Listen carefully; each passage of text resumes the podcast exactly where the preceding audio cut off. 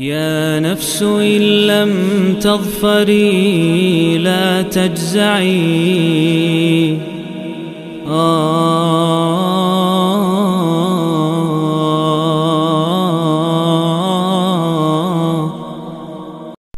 Bismillah, Alhamdulillah, wassalatu wassalamu ala rasulillahi amma ba'd Para hadirin sekalian yang dirahmati Allah Ini adalah episode ke-40 dari serial 114 hari Mengkaji surat demi surat Al-Quranul Karim Dalam rangka menyambut bulan Ramadan.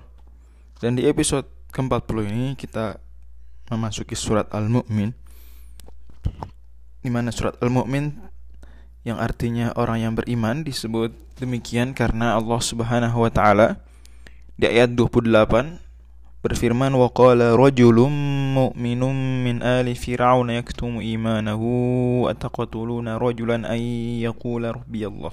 Al-ayah. Allah berfirman dan berkata seseorang yang beriman rajulun mu'minun. Mukmin ya, dari keluarganya Firaun dan uh, sosok tersebut dikatakan oleh Al Hasan Al Basri dan para salaf lainnya adalah sepupunya Firaun, sepupunya Firaun. Ikut masuk Islam, beriman kepada Nabi Musa alaihissalam hanya saja beliau yaktumu imanahu menyembunyikan keimanannya, tetapi uh, beliau berpihak kepada Nabi Musa. Beliau berpihak kepada Nabi Musa namun menyembunyikan keimanannya. Tapi kemudian karena kondisi mendesak ya dan terus dan seterusnya maka semakin nyata keberpihakan beliau membela Nabi Musa alaihissalam dan pada akhirnya Allah Subhanahu wa taala akan memberikan uh, balasan kebaikan yang melimpah bagi sosok ini yang memang namanya didiskusikan para ulamanya saja. Penting diingat bahwa beliau orang Koptik. Beliau orang Koptik sepupunya Firaun. Demikian pendapat banyak dari salaf. Surat ini Makiyah diturunkan setelah surat Az-Zumar dan diturunkan juga sebelum surat Fussilat. Jadi surat Az-Zumar kemudian Al-Mu'min dan Fussilat berturut-turut demikian berarti urutan turunnya persis seperti urutan di mushaf.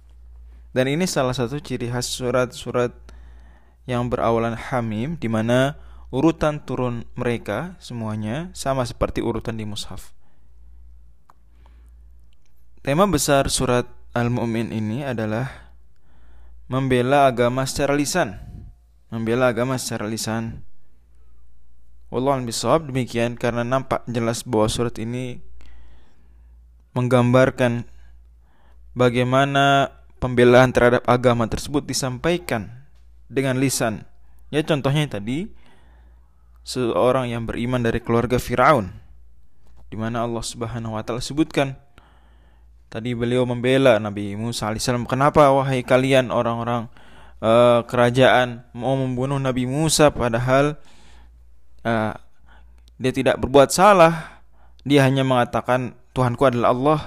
Dan juga dia datang kepada kalian membawa bukti tidak hanya asal bicara dan seterusnya.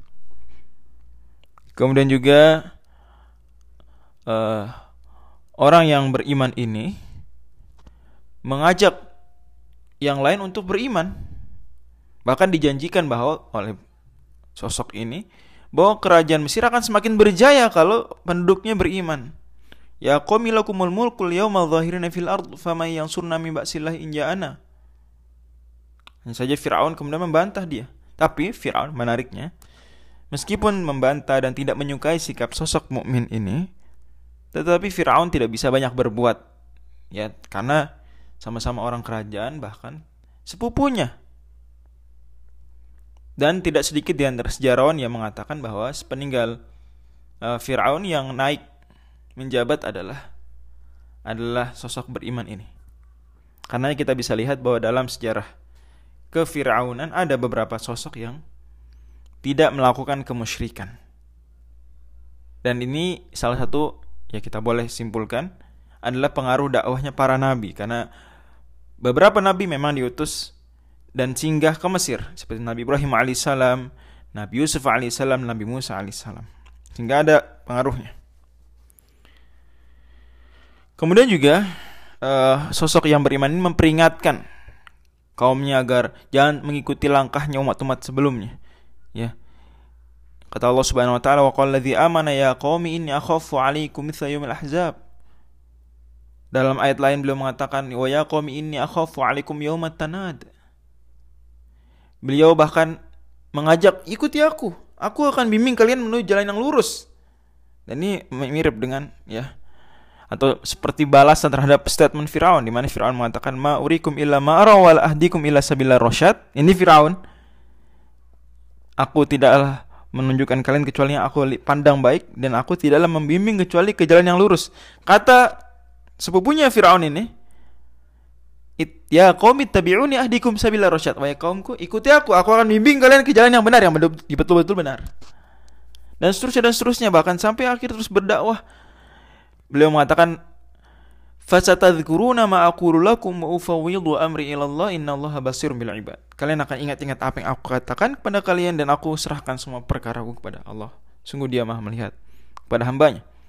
Dan karena itu Allah Subhanahu wa taala di ayat 45 mengatakan berfirman ya, fawaqahullahu sayyiati ma makaru. Allah jaga beliau dari makar uh, Firaun dan lain-lainnya wa bi ali fir'auna su'ul adzab. Haqa bi ali fir'auna su'ul adzab dan menimpa keluarga Firaun uh, azab yang buruk.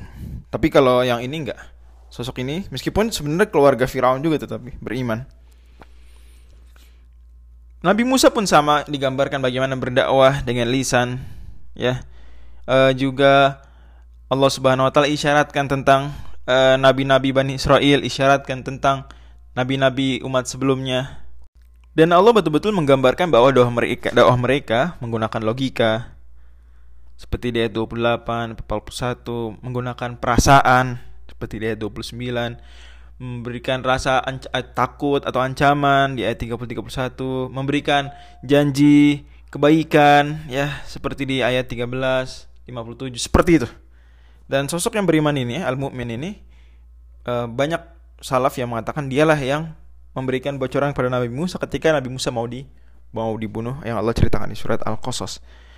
Dan nama al-mu'min itu nama yang ada dalam uh, hadis-hadis Nabi SAW. Adapun nama ghafir maka tidak ada dalam asar salaf, tidak juga dalam dalam hadis Nabi Wasallam walaupun itu sah sah juga. Dan Nabi Wasallam bersabda, "Man qara'a mimil mu'min ila ilaihil masir wa ayatul kursi hina yusbihu hufidha bihi hatta yumsiya wa man qara'a hina yumsi hufidha bihi hatta yusbih." Hadis riwayat Tirmidzi. Barang siapa membaca surat uh, Al-Mu'min ini uh, ayat 1 sampai 3 dan ayat kursi maka akan dijaga dari pagi sampai sore. Kalau baca sore akan dijaga sampai pagi. Wallahu a'lam